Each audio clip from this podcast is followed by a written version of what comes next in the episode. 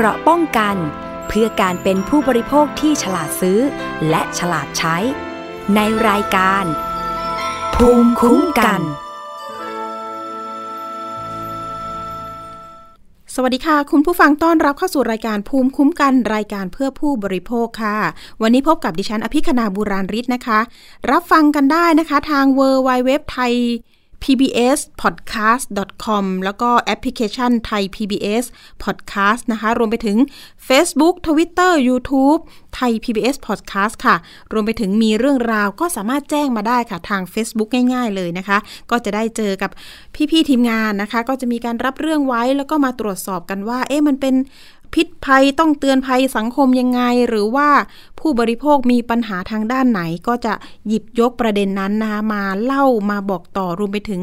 หารือในส่วนของนักวิชาการนะคะ เพื่อมาตอบข้อมูลดังกล่าวด้วยนะคะ เอาล่ะ เรื่องแรกกันเลย เรื่องนี้ดิฉันติดตามการปราบปรามมาก็บ่อยครั้ง ทีนี้เรื่องการปฏิบัติการ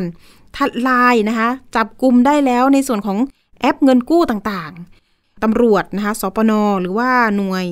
ปราบปรามเงินกู้นอกระบบนี้แหละค่ะ ไปซุ่มแล้วก็สืบติดตามนะคะ กลุ่มขบวนการนี้อยู่นานเหมือนกัน กว่าที่จะมีการทลายแก๊งปล่อยเงินกู้นอกระบบ ดอกเบี้ยโหด ผ่านทางแอปพลิเคชันต่างๆนะคะ ซึ่งมีการส่งข้อความข่มขู่ลูกหนี้ด้วย ใครเจอปัญหาแบบนี้นะคะ ส่งข้อมูลมาได้นะคะ ทาง Facebook ไทย PBS Podcast ได้ว่าเอ๊เจอนะคะ แหล่งเงินกู้ที่เป็นแอปออนไลน์นะคะ ว่าเป็นชื่อแอปอะไรบ้าง ตอนนี้มันมีการเปิดเผยมาแล้วมีการถแถลงออกมา ก็ติดตามได้นะคะทาง YouTube หรือว่าออนไลน์ต่างๆ ตอนนี้มีการขึ้นเพจว่าแอปพลิเคชันใดบ้างนะคะ เราอาจจะไปตรงอยู่แอปใดแอปหนึ่งหรือเปล่านะคะ การกู้ยืมเงินทางออนไลน์แบบนี้ โดนทวงแล้วก็โดนล้วงข้อมูลทางมือถือไปด้วยเนาะอย่างที่เคยเตือนภัยไป มาดูข้อมูลล่าสุดกันหน่อยนะคะ มีศูนย์นะคะสปนแล้วก็รวมไปถึงตำรวจบกปอส มีการร่วมมือกันนะคะ เพื่อที่จะทลายแก๊งนี้ ปรากฏว่าไปเจอกลุ่มนายทุนจีนพร้อมพวกนะคะ ประมาณสัก 15 คน แล้วก็พบเงินสะพัดในระบบด้วยนะคะ ประมาณสัก 2,500 ล้านบาท โอ้โห เยอะเลยทีเดียวนะคะ แต่ว่ารายละเอียดนะคะ มีข้อมูลนะคะเป็นมีที่มาที่ไปเนี่ยเขาบอกว่าช่วงระหว่างปลายปี 2564 ถึงปี 65 นะคะ ได้มีผู้เสียหายมาร้องทุกข์ต่อพนักงานสอบสวนบก.ปอศ. หรือว่ากอง 5 นั่นเอง กรณีกู้ยืมเงินจากแอปพลิเคชันเงินกู้นอกระบบชื่อว่า กระเป๋าให้ท่านมีที่ยืมนะคะ แล้วก็เซลนะเซลเซอร์วิสแล้วก็รวมไปถึงแอปพลิเคชันอื่น ๆ ที่เกี่ยวข้องกว่า 40 แอปพลิเคชัน โดยเรียกดอกเบี้ยโหดนะคะกว่าร้อยละ 2,080 ต่อปี โอ้โห นอกจากนั้นนะคะยังมีพฤติการข่มขู่จะเปิดเผยข้อมูลส่วนบุคคลของลูกหนี้ เป็นเหตุให้ประชาชนได้รับความเดือดร้อน จากกรณีดังกล่าวนะคะ ศูนย์ป้องกันปราบปรามการกระทำความผิด เกี่ยวกับหนี้นอกระบบสำนักงงานตำรวจแห่งชาติ หรือว่าสปนตรนะคะนำโดยพลตำรวจเอกสุรเชษฐ์หักพาน รองผู้ช่วยผู้บัญชาการตำรวจแห่งชาติ ก็นำทีมเลยนะคะ สั่งการให้ทางบชก เร่งรัดปราบปรามแอปพลิเคชันเงินกู้ นอกระบบที่เอารัดเอาเปรียบประชาชน เรียกเก็บดอกเบี้ย เกินอัตราที่กฎหมายกำหนด รวมไปถึงมีการข่มขู่คุกคาม ผู้กู้ให้ได้รับความเดือดร้อนด้วยเช่นกันนะคะ เรื่องนี้ก็มีการดำเนินการสืบสวนหาเครือข่ายผู้กระทำความผิด มาดำเนินคดีตามกฎหมายนะคะ แล้วก็ช่วงวันที่ 15 กลางเดือนธันวาคมที่ผ่านมา ก็มีการบูรณาการกันกับหลายหน่วยงานนะคะ หลายภาคส่วน ทั้งตำรวจภูทรภาคหนึ่งภาคสองภาคห้าแล้วก็ภาคเจ็ดนะคะ รวมกำลังทั้งสิ้นประมาณสัก 100 นาย บุกทลายเครือข่ายลักลอบปล่อยเงินกู้นอกระบบ ผ่านแอปพลิเคชันที่ชื่อว่า Safe Service นะคะ แล้วก็แอปพลิเคชันอื่นๆ อีกประมาณสัก 40 กว่าแอปนะคะ ซึ่งมีพฤติการนี่แหละค่ะ ปล่อยเงินกู้ เรียกดอกเบี้ย เกินอัตราที่กฎหมายกำหนด ทวงถามหนี้โดยส่งข้อความข่มขู่คุกคาม ผู้เสียหาย ซึ่งจากการสืบสวนนะคะ ก็พบว่ามีกลุ่มนายทุนจีนอยู่เบื้องหลัง โดยทางเจ้าหน้าที่ก็สามารถพิสูจน์ทราบบุคคลที่เกี่ยวข้องกับแอปพลิเคชันดังกล่าว แล้วก็ออกหมายจับผู้ต้องหาจำนวน 23 หมายจับ แล้วก็มีอีกผู้ต้องหา 22 ราย 23 หมายจับ แต่มีผู้ต้องหาเนี่ยประมาณสัก 22 ราย และได้ปฏิบัติการตรวจค้นนะคะเป้าหมายจำนวน 22 จุดใน 6 พื้นที่ 6 จังหวัด ก็ได้แก่กรุงเทพมหานคร นนทบุรี เชียงรายพะเยาชนบุรีและประจวบคีรีขันธ์ สามารถจับกลุ่มผู้ต้องหาตามหมายจับได้ด้วย ทั้งหมดนะคะ20 หมาย จับผู้ต้องหาได้ 19 คน ก็มีทั้งชื่อไทยนะคะสัญชาตินะคะสัญชาติจีน มีทั้งจีนแล้วก็ไทย ส่วนมากเป็นบัญชีม้าด้วยนะคะคุณผู้ฟัง บัญชีม้านี่เยอะเลยทีเดียวจากที่ดิฉันดูรายชื่อนะคะ ตอนนี้ก็จับได้ 19 คนออายุตั้งแต่ โอ้โห มีตั้งแต่ 58 นะ แล้วก็ไปถึง 29 ก็มี น้อยสุดนี่คือ 25 นะคะ อายุ 25 ปีนะ บัญชีม้า คดีความผิดก็คือร่วมการประกอบธุรกิจสินเชื่อ ส่วนบุคคลภายใต้การกำกับนะคะเป็นทางการค้าปกติโดยไม่ได้รับอนุญาตจากรัฐมนตรีว่าการกระทรวงการคลัง ร่วมกันให้กู้ยืมเงิน โดยเรียกดอกเบี้ยเกินอัตราที่กฎหมายกำหนด และร่วมกันทวงหนี้ ในลักษณะข่มขู่ด้วยค่ะ ส่วนของกลางนะคะ มีการตรวจยึดได้ก็คือ สมุดบัญชีเงินฝาก คอมพิวเตอร์นะคะบัตรอิเล็กทรอนิกส์ โทรศัพท์มือถือซิมการ์ดนะคะเราเตอร์ โอ้โห นี่ก็คือคร่าวๆนะคะ แล้วก็อุปกรณ์อิเล็กทรอนิกส์ด้วย มีการยึดอายัดเงินฝากที่เกี่ยวข้องนะคะจำนวน 33 บัญชี ยอดเงิน โอ้โห อันนี้มันคือ5ล้านนะคะ5ล้าน2แสน9หมื่น3,000กว่าบาท ดิฉันนึกว่า5,000ล้าน ตกใจเลยทีเดียวตัวเลขนะคะ5ล้านกว่าบาทใน33บัญชี อันนี้ก็คือข้อมูลล่าสุดที่มีการไปกวาดล้างจับกลุ่มนะคะ เดี๋ยวเราจะมีรายละเอียดพูดคุยกับท่านรองพุ่มกับ 5 บกปอสเดี๋ยวแต่ว่าข้อมูลเนี่ยมีการเปิดเผยนะคะว่าตำรวจเนี่ยเขาไปพบแอปพลิเคชันกระเป๋าที่ กระเป๋าให้ท่านมีที่ยืมอ้อันนี้คือชื่อของแอปพลิเคชันเนาะแล้วก็มีลักษณะคล้ายกันนะคะโดยเมื่อดาวน์โหลดแอปพลิเคชันแล้วเนี่ยจะพบว่าภายในแอปพลิเคชันดังกล่าว มีแอปพลิเคชันย่อยอีกนะคะแอบแฝงอยู่อีกกว่า 40 แอปพลิเคชัน ซึ่งลูกหนี้สามารถเลือกกู้ได้ โดยมีการคิดค่าบริการร้อยละ 40 ของยอดเงินกู้ต่อ 7 วันค่ะคุณผู้ฟัง หรือคิดดอกเบี้ยกว่าร้อยละ 2,080 ต่อปี เมื่อลูกหนี้ไม่ชำระหนี้ตามกำหนดเวลา ก็จะมีการโทรศัพท์ แล้วก็ส่งข้อความมาทวงถาม ในลักษณะข่มขู่คุกคามว่าจะเปิดเผยข้อมูลส่วนตัว จากการสืบสวนเพิ่มเติมนะคะ พบว่าผู้ที่อยู่เบื้องหลัง ก็คือนายทุนชาวจีน ที่เป็นผู้รับผลประโยชน์ และเป็นท่อน้ำเลี้ยงให้กับแอปพลิเคชันดังกล่าว ซึ่งหลังจากที่มีการเปิดปฏิบัติการทลายแก๊งปล่อยเงินกู้ในครั้งนี้ก็มีการพยายามนะคะจะหลบหนีออกนอกประเทศด้วย แต่ถูกเจ้าหน้าที่ตำรวจนะคะสปนตร แล้วก็ชุดปฏิบัติการ ส่วนกลางติดตามจับกลุ่มตัวได้ในที่สุด แล้วก็ส่วนแอปพลิเคชันนะคะกระเป๋าให้ท่านมีที่ยืมโอ้โหดิฉันไม่ค่อยคุ้นเลย กระเป๋าให้ท่านมีที่ยืมนะคะ ชื่อนี้มีแอปพลิเคชันอื่นที่เกี่ยวข้องกว่า 20 แอป จากการตรวจสอบพบว่าไม่เคยได้รับอนุญาต ให้ประกอบธุรกิจนะคะสินเชื่อส่วนบุคคลภายใต้ การกำกับของหน่วยงานรัฐแต่อย่างใด โดยภายในระยะเวลา 6 เดือนนะคะ กลุ่มผู้ก่อเหตุเนี่ยใช้บัญชีธนาคารกว่า 20 บัญชี ในการกระทำความผิด มียอดเงินหมุนเวียนสูงถึง 1,000 ล้านบาท เมื่อได้ผลกำไรจากการปล่อยเงินกู้นอกระบบ แล้วนะคะจะรีบโอนเงินออกเป็นทอดๆ ในระยะเวลาที่รวดเร็ว แล้วก็ในส่วนของแอปพลิเคชันดังกล่าวเนี่ยนะคะ พบว่าไม่ได้รับอนุญาตอย่างที่บอกไปนะคะในการประกอบสินเชื่อส่วนบุคคลภายใต้การกำกับเช่นเดียวกัน โดยระยะเวลาก็คือ 6 เดือนเนี่ยพบว่ากลุ่มคนร้ายใช้บัญชี 11 บัญชี ในการกระทำความผิดมียอดเงินหมุนเวียนกว่า 1,500 ล้านบาท มีการโอนเงิน ไปเป็นทอดๆเหมือนกัน อันนี้ก็เงินโอนเข้าปุ๊บ ออกปั๊บเลยค่ะคุณผู้ฟัง ก็จะมีบัญชีม้าแถวที่ 1 แถวที่ 2 อย่างที่เคยเป็นข่าวนะคะ ทีนี้ทั้ง 2 แอปพลิเคชันเนี่ยค่ะ มีการนำกำไรดังกล่าวเนี่ยไปซื้อเหรียญคริปโตด้วย โอ้โห แปลงเป็นเงินดิจิตอลอีกแล้วนะคะ แปลงเป็นในส่วนของอุปกรณ์คอมพิวเตอร์ สินค้าและก็บริการ เพื่อให้ยากต่อการ ถูกตรวจสอบจากเจ้าหน้าที่รัฐด้วยค่ะ นี่แหละค่ะ เป็นขบวนการที่ทำเป็นขั้นเป็นตอนนะคะ เอาละเดี๋ยวเราไปคุยรายละเอียดกับทางพันตำรวจโทภูวเดชจุนกะเสวีนะคะ ท่านเป็นรองผู้กำกับ 5 บกปอสนะคะ อยู่ในสายกับเราสวัสดีค่ะ ครับสวัสดีครับผม ค่ะท่านรองสวัสดีนะคะอะอยากจะมาคุยเรื่องรายละเอียดกันหน่อยล่าสุดเห็นมีการ ปฏิบัติการจับกลุ่มนะคะ ขบวนการ กลุ่มแก๊งปล่อยเงินกู้นอกระบบ เป็นยังไงบ้างคะยากง่ายยังไงบ้างคะคือจะบอกว่า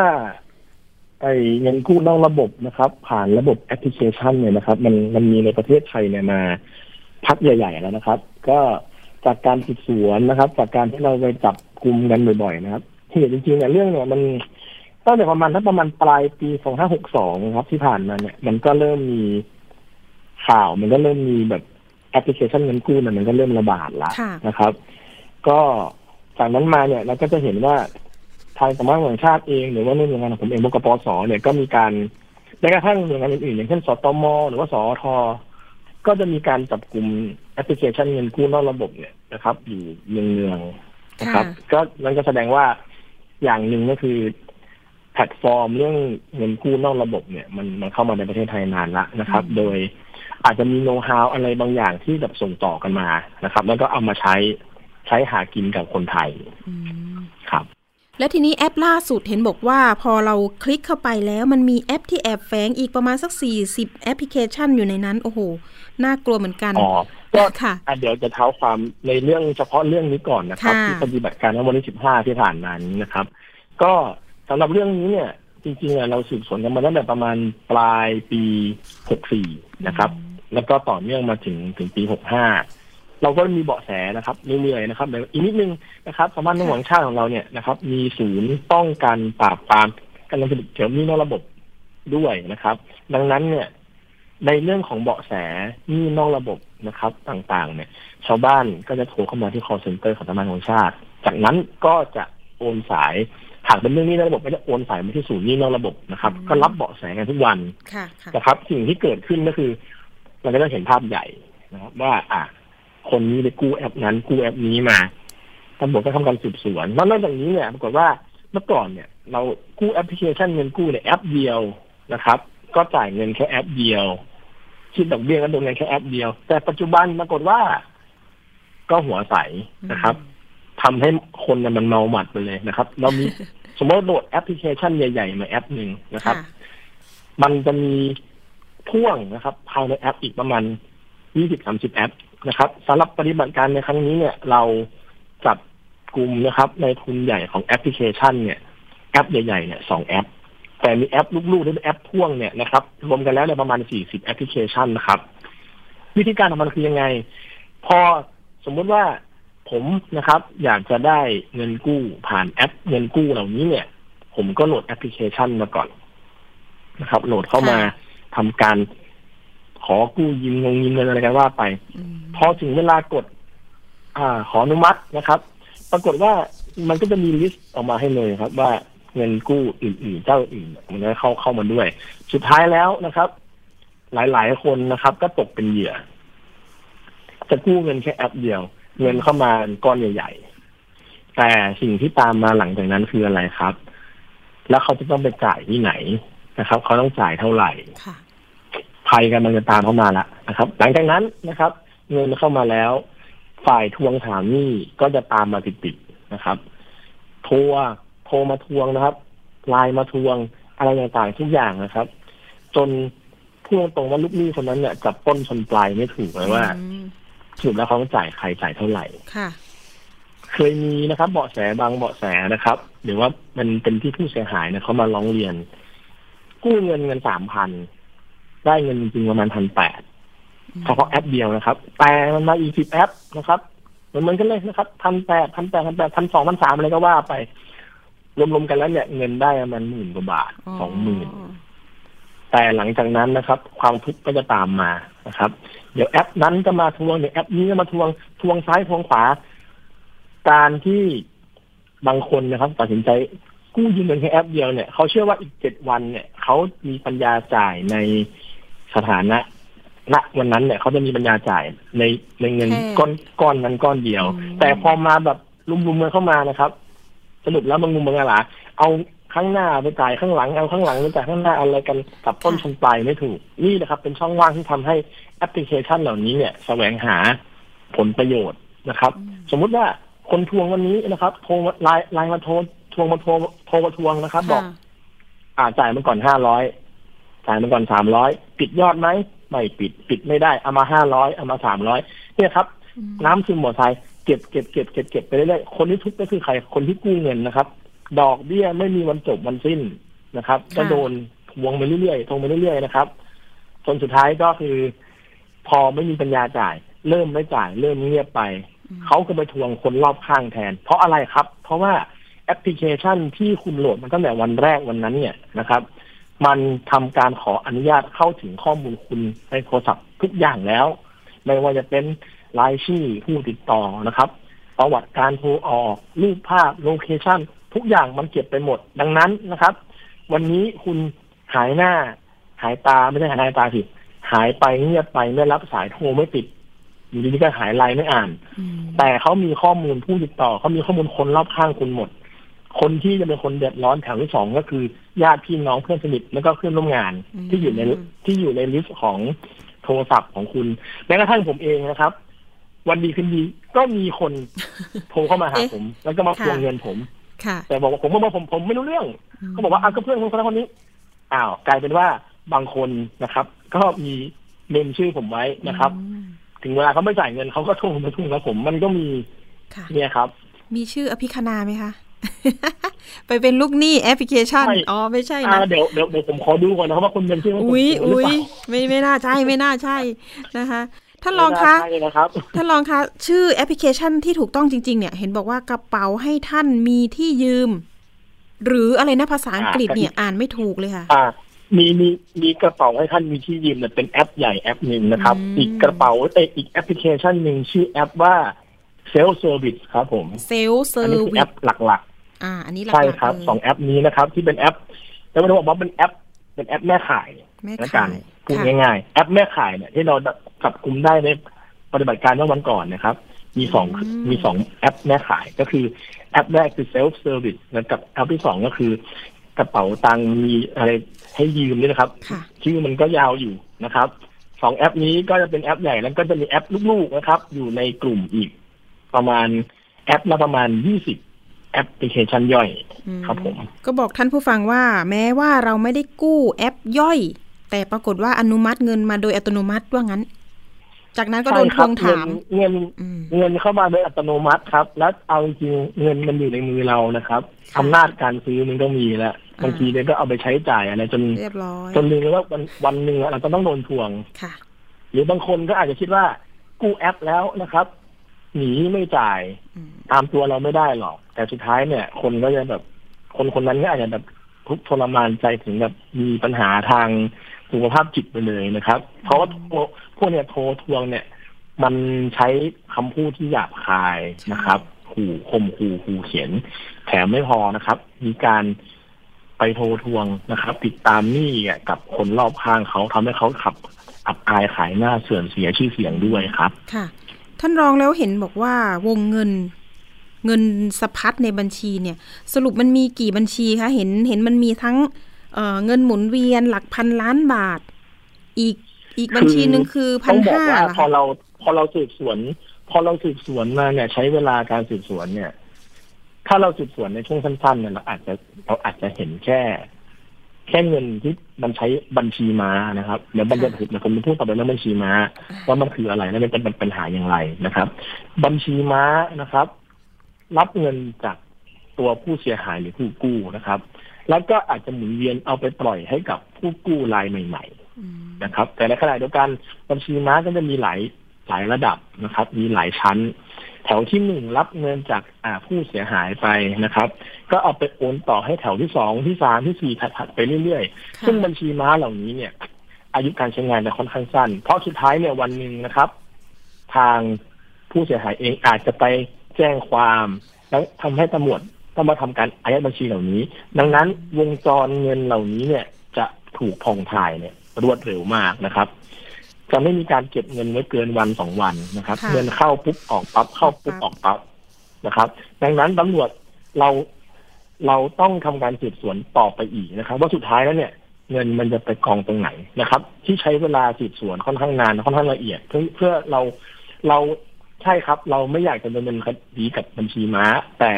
ในรูปคดีแล้วเนี่ยเขาก็เป็นส่วนหนึ่งของกระบวนการนี้เช่นกันอืมเพราะการที่เขายินยอมให้ผู้อื่นเอาบัญชีเขาไปใช้ ก็ถือว่าเป็นส่วนหนึ่งของการกระทำผิดแล้วนะครับค่ะแต่ว่าส่วนที่เราต้องการมากที่สุดนะครับ เป็นเป้าประสงค์ของเราคือว่าใครอยู่เบื้องหลังนะครับ ทั้งขบวนการของของนี่ระบบไทยแอมิชันนี้นะครับค่ะดังนั้นเราใช้เวลาสืบสวนค่อนข้างนานเราจะรู้ว่าบัญชีม้าเนี่ยมีการเปลี่ยนเปลี่ยนชุดบัญชีม้าไปเรื่อยๆนะครับ ซึ่งจากการสืบสวนของเราเนี่ย ในเวลาประมาณ เอาจริงนะครับ เราเอาการเงินนะครับเอา statement เอา transaction ของเขามาดูเนี่ย ประมาณหกหกเจ็ดเดือนนะครับ มีเงินเข้าออกหมุนเวียนนะครับ ทั้งสองแอปพลิเคชันใหญ่นี้นะครับ รวมกันประมาณสองพันห้าร้อยล้านบาทโอ้นะครับสองพันห้าร้อยล้านบาทฟังให้ผิดนะครับสองแอปเยอะมากนะครับค่ะนั่นแปลว่าคนไทยที่ตกเป็นเหยื่อของแอปพลิเคชันเหล่านี้เนี่ย ก็มีเป็นหลักหมื่นหลักแสน แล้วเห็นบอกดอกเบี้ยสองพันแปดสิบต่อปี โอ้จริงๆถามว่าดอกเบี้ยนะครับ มันมันอาจอย่างนี้ครับค่ะดอกเบี้ยเหล่านี้เนี่ย มันยอดมันอาจจะขึ้นลงนะครับ เพราะว่าบางเจ้านะครับ ของแอปพลิเคชันย่อยๆเนี่ย อาจจะคิดค่าธรรมเนียม อาจจะคิดดอกเบี้ยเนี่ย ไม่เท่ากัน แต่โดยเฉลี่ยแล้วโดยรวมนะครับ สองถึงสี่พันบาทเออสองถึงสี่พันสองพันถึงสี่พันเปอร์เซ็นต่อปีนะครับ คิดจากอะไร สมมุติว่าคุณอภิคณานะครับ อยากจะกู้ยกตัวอย่างเงินผ่านแอปเนี่ยสักสามพันค่ะนะครับ โดยมีกำหนดต้องคืนเนี่ย อีกเจ็ดวันข้างหน้านะครับสามพันบาทตั้งต้นก่อนคิดได้ใจก่อนนะครับปรากฏว่า พอถึงเจ็ดวันนะครับ ทางแอปบอกว่าคุณต้องคืนสามพันหนึ่งร้อยบาท แต่ว่าในทางข้อเท็จจริงแล้วเนี่ยนะครับ การที่คุณพิจารณาทำออเดอร์ไปนะครับสามพันบาทนะครับคำร้องขอกู้เงินสามพันบาท ระบบจ่ายให้คุณอธิคณาเพียงหนึ่งพันแปดร้อยบาท โดยหักค่าบริการค่าธรรมเนียมค่าอะไรต่างๆ ค่าบริหารค่าอะไรต่างๆเนี่ย ไปแล้วเนี่ยหนึ่งพันสองร้อยบาท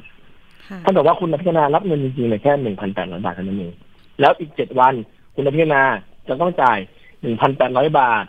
บวกหนึ่งพันสองร้อยบาทนะครับมันก็บวกดอกเบี้ยได้เขาเขียนหลอกๆไว้อีกหนึ่งร้อยบาท เป็นสามพันหนึ่งร้อยบาท กฎหมายนะครับ มองว่าเงินที่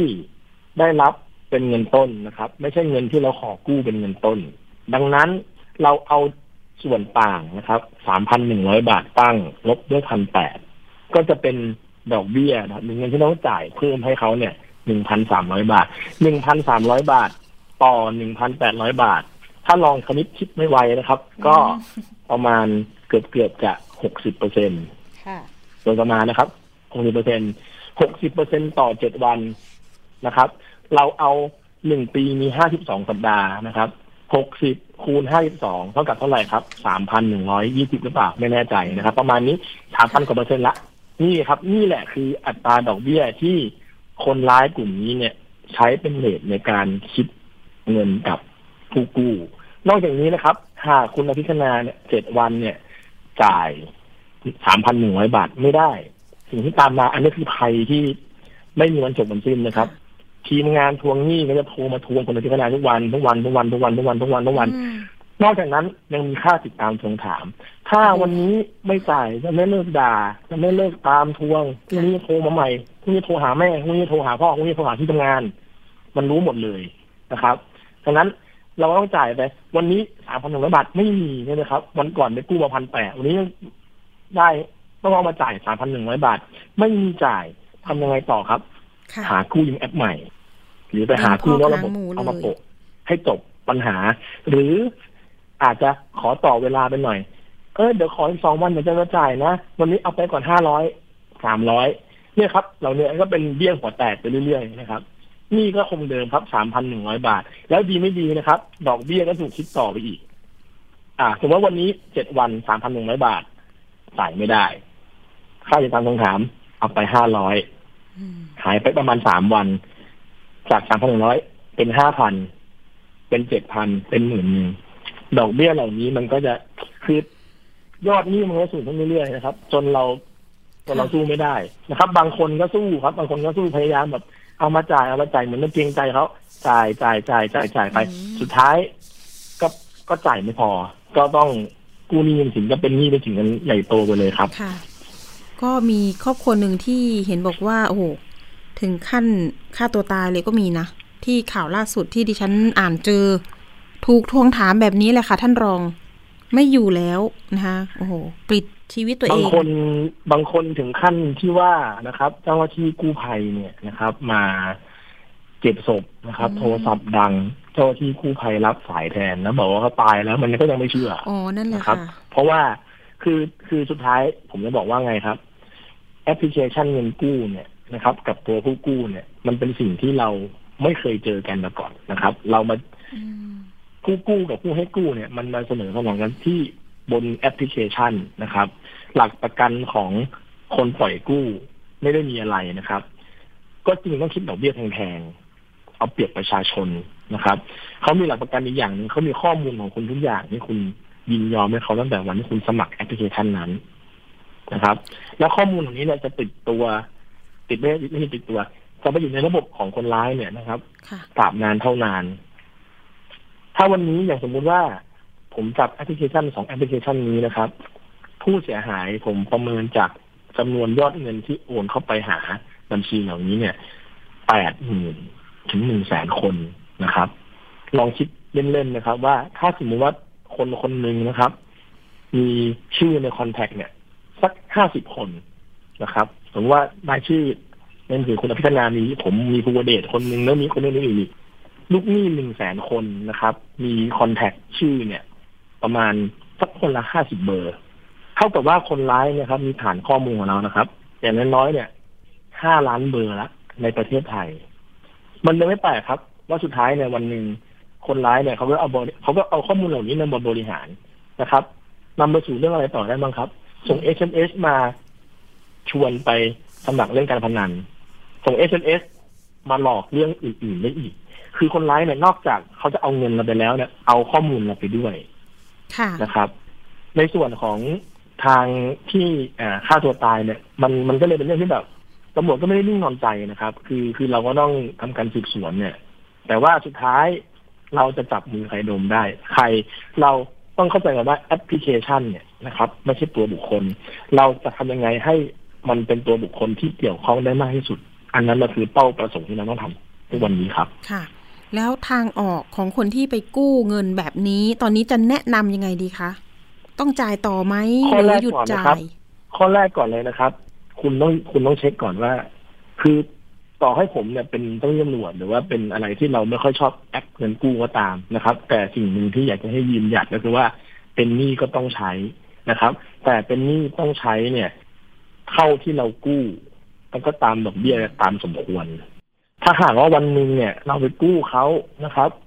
แล้วเราก็คิดว่าเราจ่ายตามสมควรแล้วเนี่ยนะครับ เราก็ไม่ต้องกลัวนะครับ ก็มาฟ้องร้องก็มาฟ้องไป เราก็ไปแจ้งความเจ้าหน้าที่ตำรวจนะครับ แต่สิ่งที่มันเกิดขึ้นตามมาอย่างที่ผมบอกไปเมื่อสักครู่นะครับ พอ พอมันมีการโทรมาติดตามทวงถามนะครับ ทั้งเราทั้งญาติพี่น้องเรานะครับ อีกสิ่งหนึ่งที่เราที่ผมคิดว่าควรต้องทำคือ เมื่อมันพลาดไปแล้วนะครับ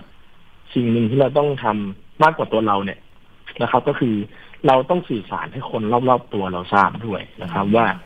มันเกิดขึ้นแบบนี้นะเพราะอะไรนะครับ ทุกคนก็จะได้รับรู้รับทราบ และไม่ต้องมองว่าเราเป็นคนไม่ดีนะครับจริงๆคนคนไม่มีตังค์ไม่ใช่คนไม่ดีนะครับ คนไม่มีตังค์ก็คือคนเดือดร้อนนะครับอืมค่ะคนไม่มีที่พึ่ง แต่ว่าเมื่อมันเป็นอย่างนี้แล้วเนี่ยก็อย่าไปซ้ำเติมกันนะครับ ตรงนี้เองนะครับ คือแอปพลิเคชันเงินกู้เนี่ยใช้จุดอ่อนตรงนี้นะครับ ที่ทำให้คนเนี่ย ยอมที่จะจ่ายต่อสำหรับผมเองเนี่ยเป็นหนี้ใช้แล้วพอสมควร ก็ตามนั้นครับไม่ต้องไปใช้เขาต่อนะครับ อย่าไปหลงเหลี่ยม คนพวกนี้เนี่ย อาศัยความกลัวนะครับ ความหวาดระแวงนะครับ ความกลัวจะเสื่อมเสียชื่อเสียงนะครับ กลัวขายหน้าเป็นจุดแข็งของเขานะครับค่ะถ้าหากเราก้าวข้ามจุดเหล่านี้ไปได้นะครับ เรา ก็ไม่ต้องกลัวแอปเงินกู้นะครับ แต่เหมือนเดิมเหมือนที่ผมบอกนะครับ เป็นหนี้ก็ต้องใช้นะครับ เรากู้มา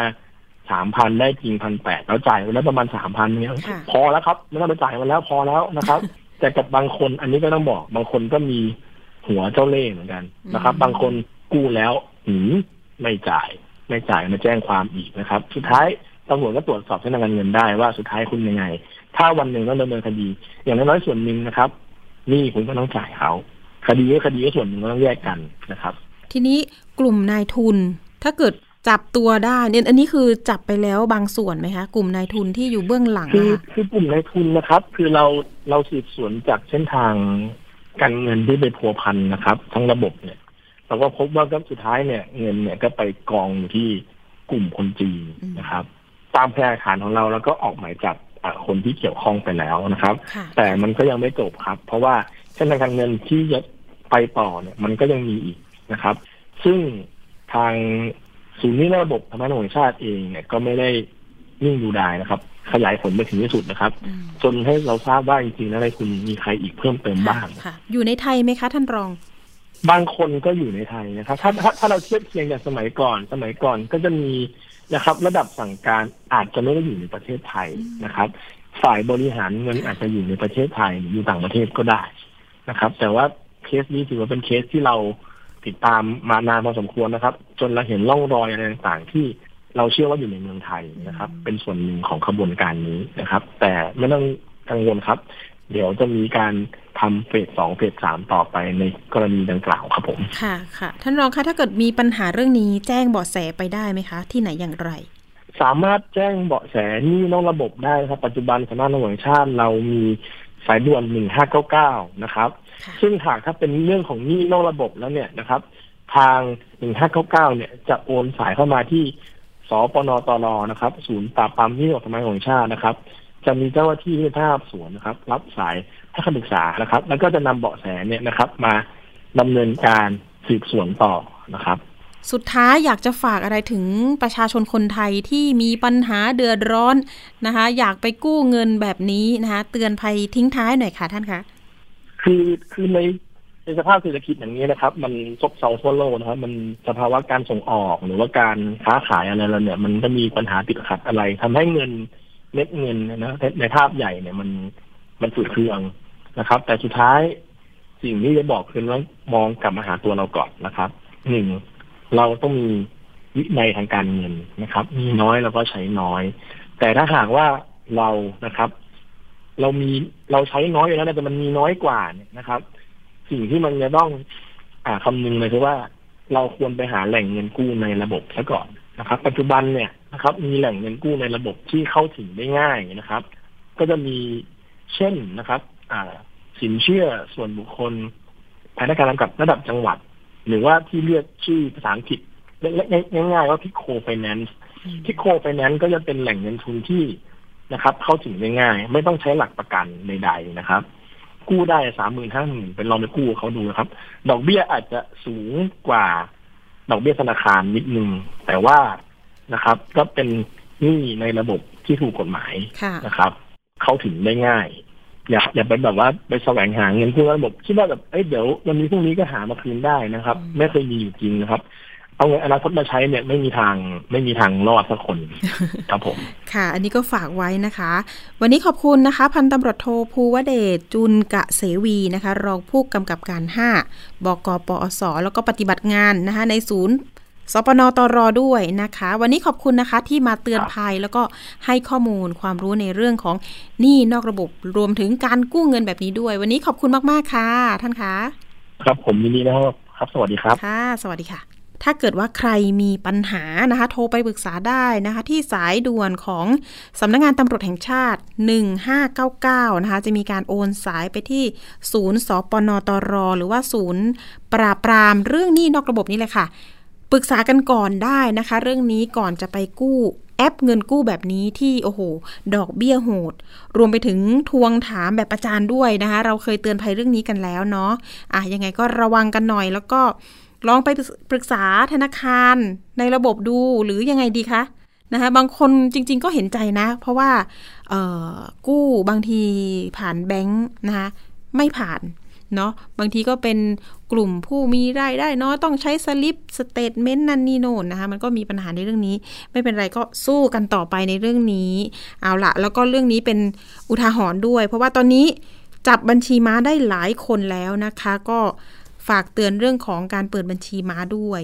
ค่ะ มีแถมท้ายในเรื่องนี้เตือนภัยสังคมกันหน่อย เขาบอกว่าระวังถูกหลอกนะคะ ซื้อเฟรนช์ชายเข้าเกลียบปากหม้อชื่อดัง จากการออกรายการชื่อดังหลายรายการนะคะในสถานีโทรทัศน์แห่งหนึ่ง แต่นะคะร้านดังกล่าวเข้าเกลียบปากหม้อปิดหนีค่ะ ปิดร้านหนีไปเลย ทีนี้คนที่ไปซื้อแฟรนไชส์เนี่ยก็สูญเงินสิคะ นับล้านบาท ผู้เสียหายหลายคนค่ะ มีทั้งกรุงเทพมหานคร แล้วก็ต่างจังหวัด นะคะ อันนี้ก็ออกมาร้องเรียน แล้วก็ไปแจ้งความกันด้วยค่ะที่สภ.บางกรวยนนทบุรี เพื่อเรียกร้องให้ทางเจ้าหน้าที่ดำเนินคดี กับเจ้าของแฟรนไชส์ดังกล่าวตอนนี้ก็ไม่ออกมาชี้แจงใด ๆนะคะ ติดตามตัวก็ไม่ได้ว่าอย่างนั้น ผู้เสียหายบางรายเนี่ยคอตกเลยค่ะ บอกว่าโอ้ยคดีไม่คืบหน้าเลยนะคะ บางคนต้องเดินกลับบ้านว่าอย่างนั้นอะ ร้านนี้นะคะเขาบอกว่าเจ้าของกิจการเข้าเกลียบปากหม้อชื่อดังดังกล่าวนี้ ตั้งอยู่ที่ถนนปลายบางเขตพื้นที่คือสพบางกรวยที่บอกไป ซื้อเฟรนช์ชายเพื่อเปิดสาขาของร้านว่าอย่างนั้นนะคะผู้เสียหายบอกว่าอ่าถูกหลอกให้ซื้ออุปกรณ์ ผลิตภัณฑ์ล่วงหน้าของร้าน จากนั้นก็ส่งของที่ไม่มีคุณภาพ ส่งของไม่ครบนะคะบางร้านยังไม่ได้รับของเลย อ้างต่างๆ นานานะคะทำให้สูญเงินหลายหมื่นบาท ผู้เสียหายบอกว่านี่แหละค่ะรวมๆความเสียหายเนี่ยคือถ้าเป็นเคสเดียวเนี่ยเสียหายกว่า2 0 0แสนบาท ทีนี้ผู้เสียหายเนี่ยสี่ห้าคนเข้าไปเนี่ยเกือบจะสิบคนแล้วมั้งคะเนี่ยเกือบล้านบาทแล้วความเสียหาย บางรายเนี่ยเปิดสาขาไม่ได้ก็ต้องปิดทันทีเลยนะคะ เพราะว่าไม่ได้รับวัตถุดิบจากทางแฟรนไชส์เลยอ่านี่ก็เกิดความเสียหายในเรื่องของการ ซื้อสินค้าซื้อแฟรนไชส์แบบนี้นะคะ ผู้เสียหายบอกว่ายืนยันเลยค่ะ ว่าถูกหลอกแน่ ๆเลย จะทำยังไงดีนะคะ ก็หันไปหาตำรวจนี่แหละค่ะเป็นที่พึ่งให้หน่อย ทีนี้ทางเจ้าหน้าที่ตำรวจนะคะ ทางพุ่มกับก็บอกว่าเดี๋ยวยังไงรับเรื่องให้แล้วก็จะติดตามคดีให้รวมไปถึง เดี๋ยวจะต้องคุยนะคะ เรียกประชุมในส่วนของตำรวจเจ้าของคดีนะคะ แล้วก็เร่งสอบปากคำผู้เสียหายเพิ่มเติม เพื่อที่จะบรรเทาความเดือดร้อนนะคะ เดี๋ยวก็พยายามที่จะต้องสื่อสารประสานงานไปที่เจ้าของแฟรนไชส์คนนี้ว่าอย่างนั้นนะคะอ่ายังไงรอกันหน่อยพันตำรวจเอกคมกริตเนาะท่านบอกมาแบบนี้ รวมไปถึงฝากเตือนนะคะ เรื่องของการซื้อแฟรนไชส์นะจากกรณีนี้ก็มีการรับฟังข้อมูลผู้เสียหายเรียบร้อยแล้วนะคะ ยังไงก็ตามแต่ อันนี้นำมาบอกกัน เพราะว่าธุรกิจต่างๆ เศรษฐกิจแบบนี้หลายรูปแบบเลยที่มีความเสียหายเกิดขึ้นนะคะ ก็ฝากเตือนกันไปเนาะเรื่องของอีกเรื่องหนึ่งเขาบอกว่ามีเรื่องของการบุกจับ CEO ด้วยนะ บริษัทขายฉลากกินแบ่งรัฐบาลผี อันนี้ก็ต้องระมัดระวังกันด้วย ไม่มีฉบับจริงนะ พบเงินหมุนเวียนก็ 30 ล้านบาทแล้วนะคะอะทิ้งท้ายเลย ไปต่อกันเลยค่ะ คิดก่อนเชื่อกับดรแก้ว กังสดานอภัย นักพิษวิทยากับคุณชนาทิพย์ไพรพงศ์วันนี้มีข้อมูลเรื่อง การแคะจมูก เพิ่มความเสี่ยงอัลไซเมอร์จริงหรือไปติดตามกันค่ะ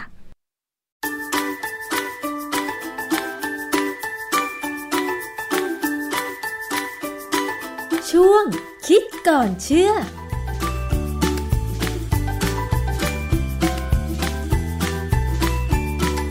พบกันในช่วงคิดก่อนเชื่อกับดรแก้วกังสดานนภัยนักพิษวิทยากับดิฉันชดาทิพไพรพงษ์เช่นเคยค่ะ วันนี้เรามาคุยเกี่ยวกับเรื่องของการแคะจมูก การแคะจมูกเนี่ยนะคะ อาจจะเป็นพฤติกรรมที่บางคนติดค่ะ บางคนเนี่ยขับรถไปก็เอามือข้างนึงแคะจมูก ทั้งๆทที่ในจมูกก็ไม่ได้มีน้ำมูกแห้งๆติดเลยนะคะ แต่ว่ามันเป็นการติดการแคะจมูก แต่ว่าบางคนก็ไม่ชอบที่เห็นคนอื่นแคะจมูก เพราะว่ารู้สึกว่าเวลาแคะไปมันจะเจอน้ำมูกแห้งๆ ก็รู้สึกว่าสกปรกปลายนิ้วมือ แต่คุณผู้ฟังคะเชื่อไหมว่า มันมีข่าวหนึ่งที่เผยแพร่เกี่ยวกับเรื่องของการแคะจมูกว่าอาจจะไปเพิ่มความเสี่ยง ป่วยเป็นอัลไซเมอร์หรือความจำเสื่อมเนี่ยทำให้หลายคนสงสัยว่ามันจริงหรือ เพราะฉะนั้นเราจะไปถามงานวิจัยเกี่ยวกับเรื่องของการแคะจมูกกันค่ะ อาจารย์แก้วคะ เรื่องของการแคะจมูก ที่เขาเผยแพร่ออกมาว่าอาจจะไปเพิ่มความเสี่ยงกับการป่วยเป็นอัลไซเมอร์ หรือความจำเสื่อมเนี่ย มันเป็นไปได้ยังไงและงานวิจัยอธิบายว่ายังไงคะอาจารย์ ครับก่อนอื่นนี่นะ เราต้องมาดูที่ว่าอัลไซเมอร์เนี่ยเป็นโรคที่จริง ๆ แล้วเนี่ยเรายังไม่รู้ว่าสาเหตุจริง ๆ คืออะไร บางทีก็บอกเป็นพันธุกรรม บางทีก็บอกว่าเป็นเพราะว่าโดนต่อยอย่างมีนักมวยบางคนก็โดนต่อยบ่อยๆเนี่ยนะโดนต่อยหัวเนี่ยพอแก่แล้วก็อัลไซเมอร์ได้นะฮะ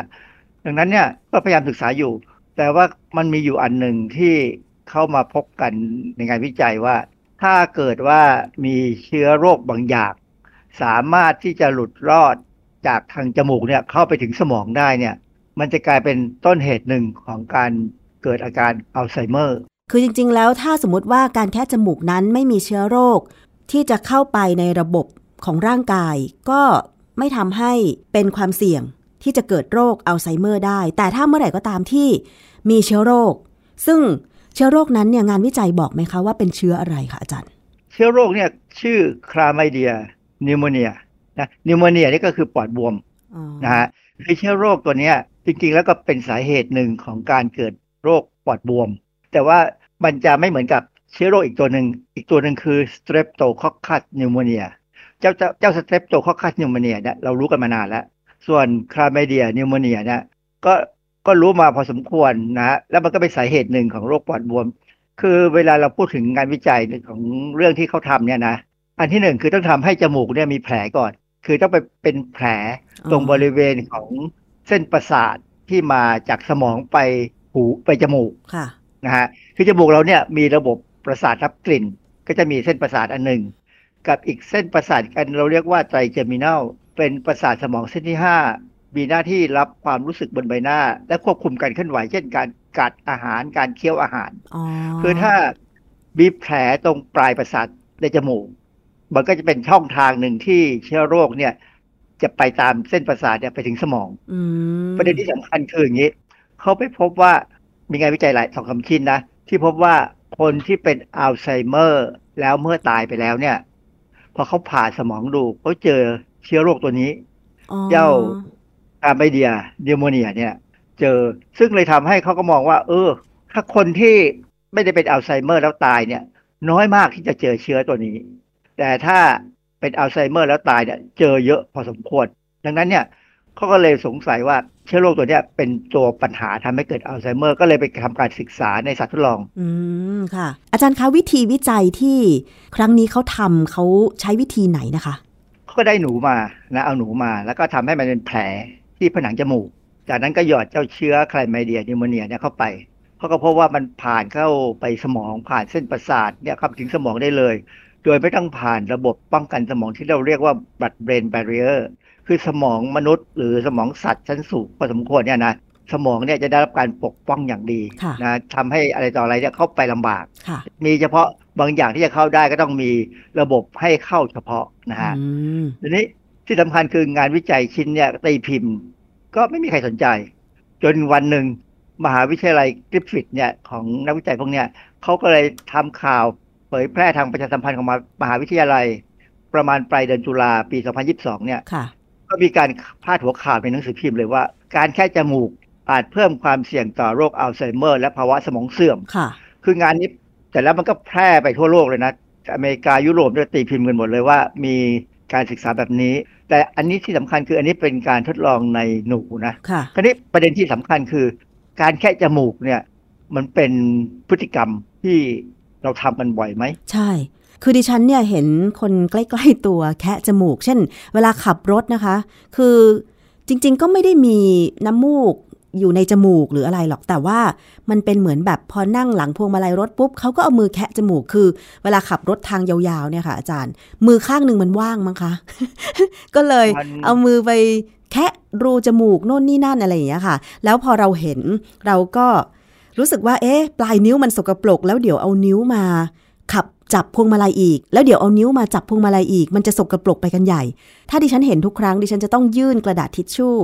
หรือถ้ามีพวกทิชชู่เปียกก็จะยื่นให้เขาเช็ดอะไรอย่างเงี้ยค่ะ อาจารย์ มันเป็นพฤติกรรมที่ติดจริง ๆ นะคะคือประเด็นสำคัญคือ แค่จมูกธรรมดาเนี่ย มันก็ทำให้เกิดแผลได้ เพราะมันมันมีการเสียดสี แต่ถ้าเราไม่ได้อยู่ในบริเวณที่มีคนเป็น pneumonia ที่เกิดจากเจ้าโรคตัว Chlamydia pneumonia เนี่ยนะค่ะก็คงไม่เป็นอะไรไม่เท่าไหร่อืม แต่ถ้าไปอยู่ในที่แบบคนเยอะๆเนี่ยนะแล้วไปแคะจมูกเนี่ย อาจจะเสี่ยง เพราะว่าคือพฤติกรรมการแคะจมูกเนี่ยมันเป็นคล้ายๆการกำลังคิดอะมันเริ่มมีความไม่มั่นใจในตัวเองอ๋อก็เลยไม่ได้ทำอะไรก็เอาจมูกเอามือเนี่ย นิ้วเนี่ยแคะเข้าไป แคะไปคิดไปสังเกตไหมว่าเวลาเขาแคะเนี่ยเขาจะคิดนู่นคิดนี่ อืมค่ะแล้วก็เห็นมีนักการเมืองบางคนเนี่ย แค่จมูก เวลาเขาตอบคำถามแล้วตอบไม่ทัน ก็ต้องคิดก็แค่จมูกไปคิดไปนะฮะ อาจารย์มันมีงานวิจัยเกี่ยวกับผู้ป่วยที่เป็นอัลไซเมอร์ไหมคะ นอกจากนอกจากงานวิจัยที่ทำกับหนูแล้วว่า การที่ทำให้จมูกเป็นแผล อาจจะมีเชื้อโรคบางอย่างที่สามารถเข้าสู่ระบบทำให้เข้าสู่ระบบร่างกายทำให้มีความเสี่ยงอัลไซเมอร์ แล้วผู้ป่วยที่เป็นอัลไซเมอร์จริง ๆ นี่เขาเคยมีการเก็บข้อมูลอะไรยังไงไหมคะ คือคนที่เป็นอัลไซเมอร์เนี่ยเขาไม่รู้หรอกว่าแคะจมูกไม่แคะจมูก แต่คนธรรมดาเนี่ยสำหรับคนธรรมดาเนี่ยมีงานวิจัย คืออาการแคะจมูกเนี่ยเราเรียกว่า rhinotillexomania นะ rhinotillexomania เนี่ยก็คืออาการคนชอบแคะจมูกค่ะก็มีบทความเรื่องเอ่อ rhinotillexo rhinotillexomania ความผิดปกติทางจิตเวชหรือนิสัย ในวารสาร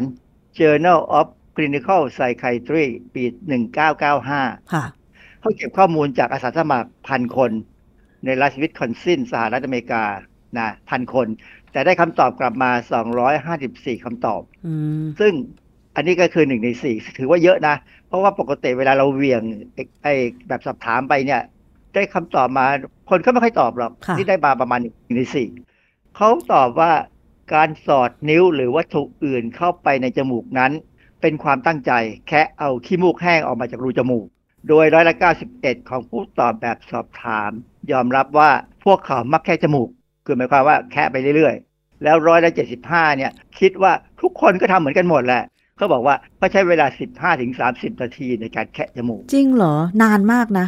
คือบางคนอาจจะมีน้ำมูกแห้ง บางครั้งเนี่ย น้ำมูกแห้งคือน้ำมูกแห้งเนี่ยมันเป็นลักษณะการที่ร่างกายเนี่ยต่อสู้กับเชื้อโรคไงค่ะเราก็จะมีมิวคัสออกมาจับเชื้อโรคแล้วมันก็กลายเป็นน้ำมูกแห้งแล้วก็แค่ทิ้งค่ะเพราะฉะนั้นเวลาไปจับที่สาธารณะอะไรก็ตามเนี่ยสถานที่ต่างๆ เนี่ย ถ้ามันมีขี้มูกแห้งเนี่ยให้ระวังอืมเราก็ไม่รู้ว่ามีไม่มีเพราะฉะนั้นเขาถึงบอกไงว่า กลับมาจากข้างนอกข้างนอกให้เข้าเบอร์เข้าบ้านแล้วให้รีบล้างมือค่ะ หรืออย่าใช้มือไปแตะตาแตะอะไรถ้าอยู่ข้างนอก ซึ่งมันเป็นเป็นเป็นวิธีการป้องกันแบบ ทั่วไปเลยของการป้องกันเชื้อโรคทั้งไวรัสทั้งแบคทีเรียค่ะนะฮะทีนี้มันมีอีกบทความหนึ่ง การสำรวจเบื้องต้นของ Rhinotelexomania ในวัยรุ่น ตีพิมพ์ในวารสาร Journal of Clinical Psychiatry ของปี 2001 ให้ข้อมูลที่น่าสนใจว่า การแคะจมูกเป็นนิสัยที่แพร่หลายอย่างยิ่ง มีการสำรวจบางเรื่องระบุว่าการแคะจมูกนั้นเป็นเรื่องที่ใคร ๆ ก็ทำเป็นสากล คือบางคนแค่เฉลี่ยเนี่ยสี่ครั้งต่อวัน โอ้ค่ะ อีกอันที่น่าสนใจนะไอ้เจ้าเชื้อโรคที่เมื่อกี้เราพูดถึงอะนะฮะคลาไมเดียนิวโมเนียเนี่ยมันเป็นแบคทีเรียที่ประหลาด คือยังไงมันคะเป็นแบคทีเรียที่แบ่งตัวเองไม่ได้ปกติแบคทีเรียเนี่ย เวลาเข้าไปอยู่ในร่างกายมนุษย์หรือว่าอยู่ในอาหารเลี้ยงเชื้อเนี่ยเขาก็แบ่งตัวเองไปเรื่อยๆ เจ้าแบคทีเรียตัวเนี้ยมันมีลักษณะคล้ายไวรัส คือมันไม่มีระบบสร้างพลังงานมันได้แบ่งไม่ได้มต้องไปแบ่งในเซลล์ของ ของโฮสต์หรือของเจ้าบ้านอ๋อคือลักษณะเหมือนกับไวรัสพอให้ผมนึกถึงเจ้าโคโรนาไวรัสเลยค่ะเหมือนกันเลยคล้ายๆกันนะพวกไวรัสต่างๆ จะเป็นแบบนี้หมดนะฮะอืมโรคเนี้ยจริงเป็นโรคที่เริ่มได้รับความสนใจมากและโดยเฉพาะอย่างยิ่งเนี่ยถ้ามันเป็นสาเหตุของอัลไซเมอร์เนี่ยนะก็ต้องหาทางป้องกันแล้วล่ะอัลไซเมอร์เนี่ยเมื่อได้รับเชื้อโรคอย่างคลาไมเดียนิวโมเนียเนี่ยมันจะทำให้เกิดอะไรขึ้นจนกระทั่งความจำเสื่อม เขาเขายังไม่รู้ เขายังไม่รู้เขาเพียงแต่บอกว่า ในศพของคนที่เป็นอัลไซเมอร์แล้วตายเนี่ยเขาพบเชื้อตัวนี้นะอ๋อเช่นเอ่อเช่นในงานวิจัยปี 1998 ใน Medical Microbiology and Immunology เนี่ยมีบทความหนึ่งว่าการระบุการเกิดโรคและระบุตำแหน่งของ Chlamydia pneumonia ในสมองผู้ป่วยอัลไซเมอร์ เขาไปดูศพของผู้ป่วยอัลไซเมอร์นะ 17 ตัวอย่าง ใน 19 ตัวอย่างมีเชื้อ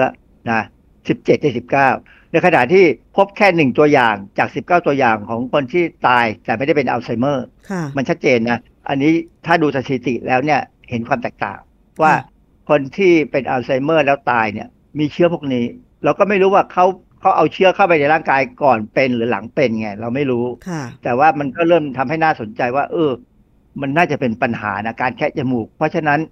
ต่อไปเนี้ยต้องพยายามสอนเด็ก ผู้ใหญ่ที่คงยากอะนะเด็กว่าอย่าเอามือแคะจมูกเพราะเด็กเล็ก ๆ เนี่ยเราเห็นตามโรงเรียนเนี่ยเด็กมักจะเป็นหวัดใช่ไหมค่ะแล้วพอจะน้ำมูกแห้งเนี่ยก็จะเอามือแคะจมูก ใช่ โดยเฉพาะเด็กเล็ก ๆ อาจารย์ในพื้นที่อย่างเช่น ภาคเหนือเนี่ย ดิฉันเห็นบ่อยเพราะดิฉันเป็นคนภาคเหนือนะคะ ตั้งแต่สมัยเด็ก ๆ เนี่ย คือพอมีน้ำมูกแห้งเกลอะกลางอากาศหนาวแล้วเป็นหวัดแบบเป็นหายเป็นหายแบบเนี้ยค่ะ แล้วเด็กก็มีนิสัย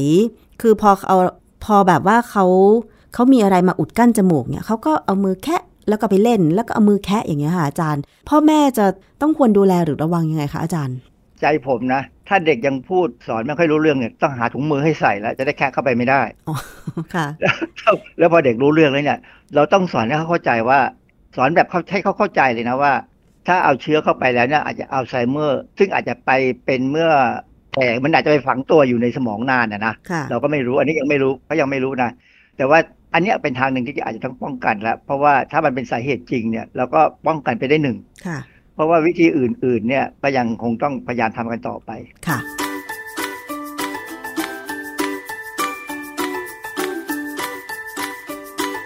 ช่วงคิดก่อนเชื่อ